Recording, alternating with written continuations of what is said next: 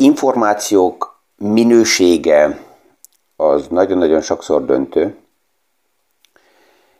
és ahhoz, hogy az információkat mi megfelelően tudjuk kezelni, szembe kell nézzünk azzal, és fel a kérdést, hogy mint, mint befektető, mint tanácsadók, mit gyűjtünk. Mi is aktuális pénzpiaci témákról, összefüggésekről beszélgetünk. Gazdaságról érthetően János Zsoltal. Üdvözlünk mindenkit a mai PFS Kávézac podcaston. Képesek vagyunk információkat gyűjteni, ezekre reagálni, vagy csak véleményeket szedünk össze, állításokra reagálunk, marketinget engedünk a fejünkbe. És ahhoz, hogy, hogy ez a képesség kialakuljon, hogy, hogy meg tudjuk különböztetni, hogy mi az anekdóta, mi az esetleg nem megfelelő uh, információ, ahhoz szerintem nem marad más, mint, mint a hosszú úton kell menni, és a témákkal foglalkozzunk, beengedjük, ezeket meg, megvilágítani a később uh, is, reflektálni, hogy az mit jelentett, az hogy kezeltük. És apropó reflexió, um, ezt már nem is készítettem elő, de így most eszembe jut, hogy csak gondoljunk vissza egy évvel ezelőtt, november-decemberben arról beszélgettünk a podcastokban, hogy a központi bankok 2022-ben hibát követhetnének el, vagy követhetnek el, ha mert ugye egy évvel ezelőtt még J. Paulnek is, és az Európai Központi Banknak is a kommunikációja az volt, hogy az infláció az egy átmeneti jelenség, és nem, nem tartós. És akkor decemberben is az volt a, a narratíva, a, a kiinduló ötlet, hogy az infláció peak, a csúcsot látni fogjuk március-áprilisban, már az a báziseffektus miatt, és azután az infláció újra vissza fog jönni, tehát ez a Covid által okozott sok, és nem is a Covid volt a, témája az egésznek a probléma, hanem a Covid lockdown. Tehát a, a, a vírus az egyik volt, de a másik, hogy a lockdown jött, az nem a vírus okozta, hanem azt mi döntöttük el, és ennek volt egy, egy, egy, egy, egy hulláma. És azért volt az a vélemény, hogy lehet, hogy a központi bankárok nem azt fogják csinálni, ami a feladatuk lenne, hogy kimenjenek és beszéljenek a politikával, beszélgessenek a szakszervezetekkel, beszélgessenek akár a médián keresztül is az emberekkel, a közvéleménnyel, hogy elmagyarázzák és felmutassák azt, hogy ami ott történt, az nem egy tartós infláció, hanem beadják a derekukat a politika és a média nyomására, és kamatemelésekkel fognak reagálni az infláció alakulásokra. És ha belegondolunk, akkor márciusig alacsonyak voltak a kamatok, és márciusban volt az első nagyon erős lépés, és azután további radikális kamatemelések, anélkül, hogy a központi bankok kivárták volna azt, hogy mi fog történni a gazdaságba, és ennek a kamatemelésnek plusz a normalizációnak mi lesz a konzekvenciája.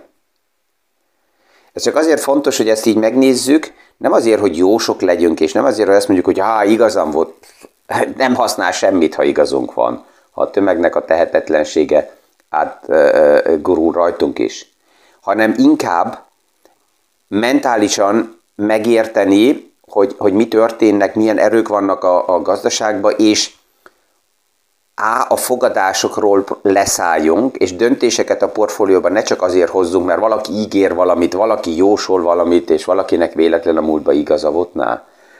hanem azért, mert egy, egy globális, széles portfóliót összeállítunk, és maximum azzal a kérdéssel tudunk foglalkozni, hogy az aktuális paraméterek körül, ha bele akarok vásárolni, akkor milyen lépéseket teszek, és ha ki akarok venni a, a befektetésekből, akkor milyen lépéseket teszek. Kész, ennyi.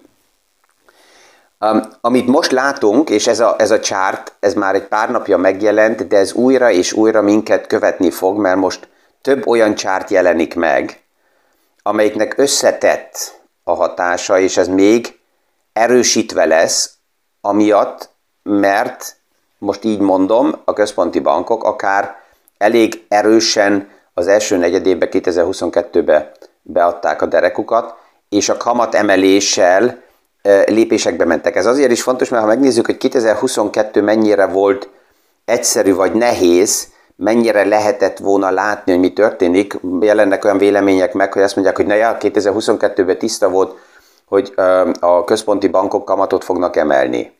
Az, hogy valamikor igen, az lehetett sejteni, az be volt jelezve, de ezzel a kiegészítéssel, hogy egyelőre úgy tűnik, hogy az infláció jelei átmeneti jelenség, ez a radikalitás, amit láttunk, nem volt látható. Ez az oka annak is, hogy egy jó ideig tartott így körülbelül a fél évig, amíg a tőkepiac is azt kellett mondja, hogy oké, okay, ezekkel a paraméterekkel, amikkel kialakultunk, ami kialakult, 2022 egy medbe piacot kezd lealkotni. Ez nem volt tiszta az év elején. Aki azt mondja, hogy hát ez tisztán látható volt, mert sorry, um, nem így látom. És nyugodtan menjünk vissza, és hallgassunk meg egy évvel ezelőtti podcastokat. A másik, hogy ugyanezt 2.23-ra, ha most nézzük, az átmeneti idők mindig nehezek. Pillanatnyilag azt látjuk, hogy az is átmeneti idő lesz. Miért? Megérkezik ezeknek a lépéseknek a hatása. Látjuk a csártokból, hogy a, a normalizáció látható, tehát a konténereknek a költségeit, ha megnézzük, akkor ez nem egy inflációs csárt, amit itt látunk, hanem ez egy COVID lockdown mellékhatása, ami, ami megállította a világgazdaságot, és azután most megyünk vissza a normalizáció irányába. A kérdés az lesz, hogy meddig esnek tovább az árak, és mindegy, hogy mit veszünk kézbe, milyen beszállítási láncoknak a problémáit, ezt látjuk, hogy mindenütt a költségek a beszállítási struktúrába azok radikálisan csökkennek vissza, omlanak vissza. Az egyik oldalról benne van a normalizáció, és a másik oldalról most már kezd megérkezni a fél évvel ezelőtt legelőször megtett kamatlépések, és azóta további kamatlépések. Um, és nem csak Amerikában, hanem ugye ez Németországban is látható, a beszállítók, begyártók um, árindexei azok nagyon erősen omlanak össze, és szinte minden előremutatás és infláció elvárás most már abba az irányba megy, hogy az infláció tovább is csökkenni fog, ami ugye összetevődik több paraméterből, ebbe vannak olyan paraméterek, amelyek már negatívba fordulnak, és azt értem, hogy egy páran akkor azt mondják, hogy de, de hol él ez az ember valamelyik bolygón, mert hogyha megnézzük az élelmiszer árakat, akkor ezek robbantak. Pontosan. És ez lett volna a feladata a központi bankoknak a politikával, a közvéleménnyel, az emberekkel beszélgetni arról, hogy persze, hogy az a, az a hullám, az első, ami elindult a lockdown után, hogy ez megérkezett valamikor, akár az élelmiszerekhez is. Még emlékszem, egy fél évvel ezelőtt pékkel, vagy, vagy asztalossal, vagy, vagy normális élelmiszereket beszállítóval arról beszélgettünk, hogy azt mondta, hogy hát mivel az alapárak, a beszállítási láncokba adódó, a nyersanyagok ára, az energia ára megváltozott, ezért ő kényszerhelyzetben van, hogy az árunak az árát is kell emelje. És volt olyan, aki azt mondta, hogy ne, nem fogja emelni, mert lehet, hogy ezt le kell nyelje, mert ez csak egy rövid időre van, és azután az árak vissza fognak jönni, és akkor ezt nem kell megemelni, mert az esetleg neki kárt fog okozni, mert az ő ügyfelei nem értik, hogy miért emeli meg az árakat.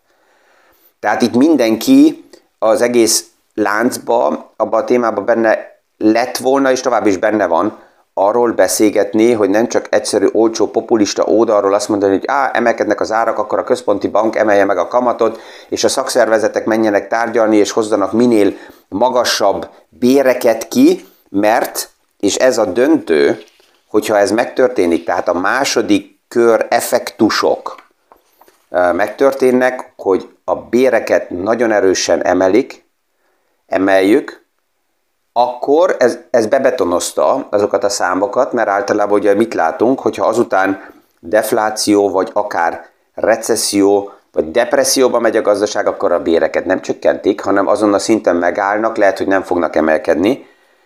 És ezért, ezért ez, a, ez a téma ebből a szempontból egy picit komplex is, és persze, más nem marad, mint nap, mint nap, mint nap erről beszélgetni és vitatkozni az emberekkel, hogy miért azok a számok, azok a költségek, amik ma megvannak, és az élelmiszereknek az árai, érthető, hogy ez magas árak, de ha értem a háttér logikákat, akkor ez egy átmeneti, és erre más modellek vannak, ezt precízebben kezelni. A, tegnap a, a, az osztrák ilyen, ilyen energiatámogatást is persze, hogy szétszették, mert nem precízen az van összeállítva, hogy oké, okay, akkor azoknak segítsünk, akik sokkal jobban érintettek a mindennapi infláció miatt, az élelmiszerárak őket jobban érinti, és nem általában mindenki kapjon azok is ajándékpénzt, aki erre nincsen ráutalva, hanem precízebben csak azoknak segíteni, akiknek kell, és aki nincs ráutalva, az egyszerűen nem kap. A érti a logikát, és hogyha jó fel van építve egy portfólió, akkor az aktuális helyzetből a portfóliónak egy jó pár része ebből profitál is. Hogy nem az egész, az nem is kérdés, de egy pár része a jó felépített portfólióba ebből profitál. Tehát ez a, ez a, ez a téma azért érdekes és foglalkoztat, mert ha belegondolunk, hogy egy évvel ezelőtt mi volt a sztori, ma mi a sztori, akkor ezt nyugodtan kritikusan lehet nézni, hogy ebből mennyi lesz tuti 2023-ba, és um, a, a, a, azért, is, azért is kell erről beszéljünk, mert ugye annak, ami történt az elmúlt fél évben, ennek lesz hatása, a gazdaságra lesz hatása. Hogyha csak nem is megnézzünk számokat, nagy globális cégek kijönnek számokkal, és azt mondják, hogy 20 ezer munkahelyet le fogunk építeni, nagy blue chip cég a jövő évbe.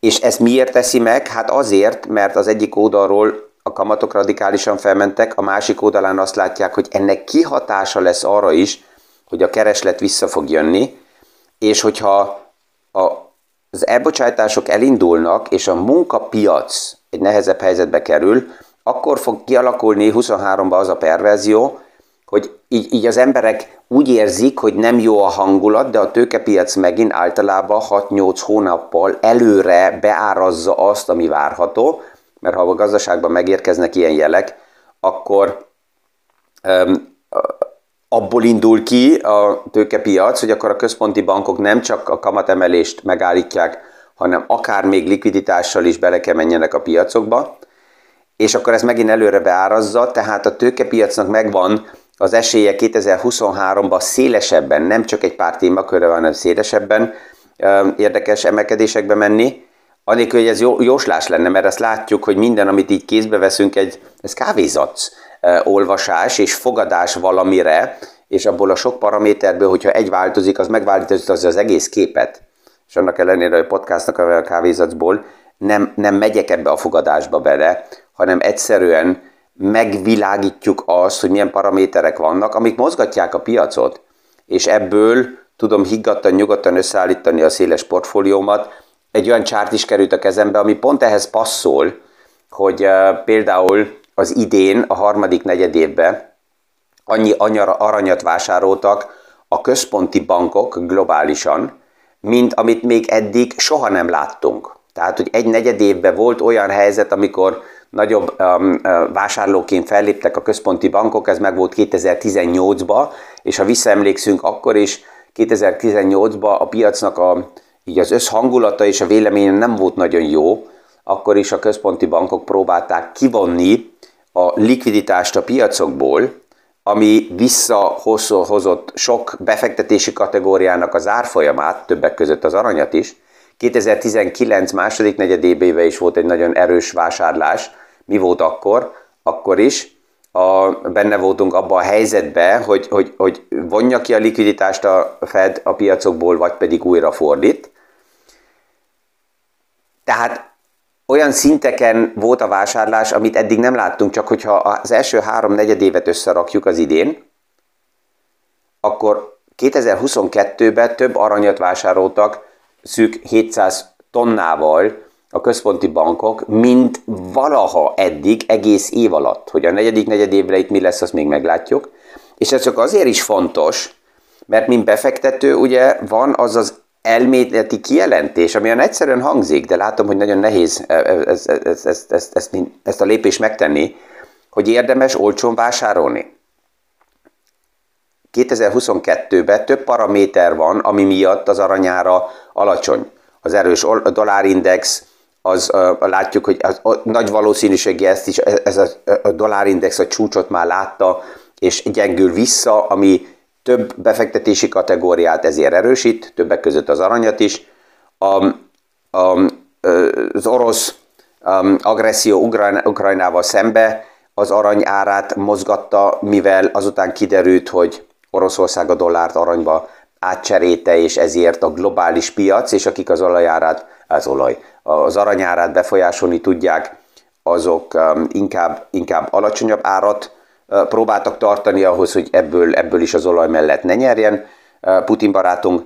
És a, a, tehát, hogyha ezt megnézem, és egy, egy, egy befektetővel beszélgetek, akkor mikor az aranyra kitérünk, hogy akkor ez érdemes a portfólióban, vagy nem, akkor alapjában persze, hogy mivel a globális piacnak egy része az arany, ez ugyanígy egy portfóliónak is egy része tud lenni. Mikor vásárolok be?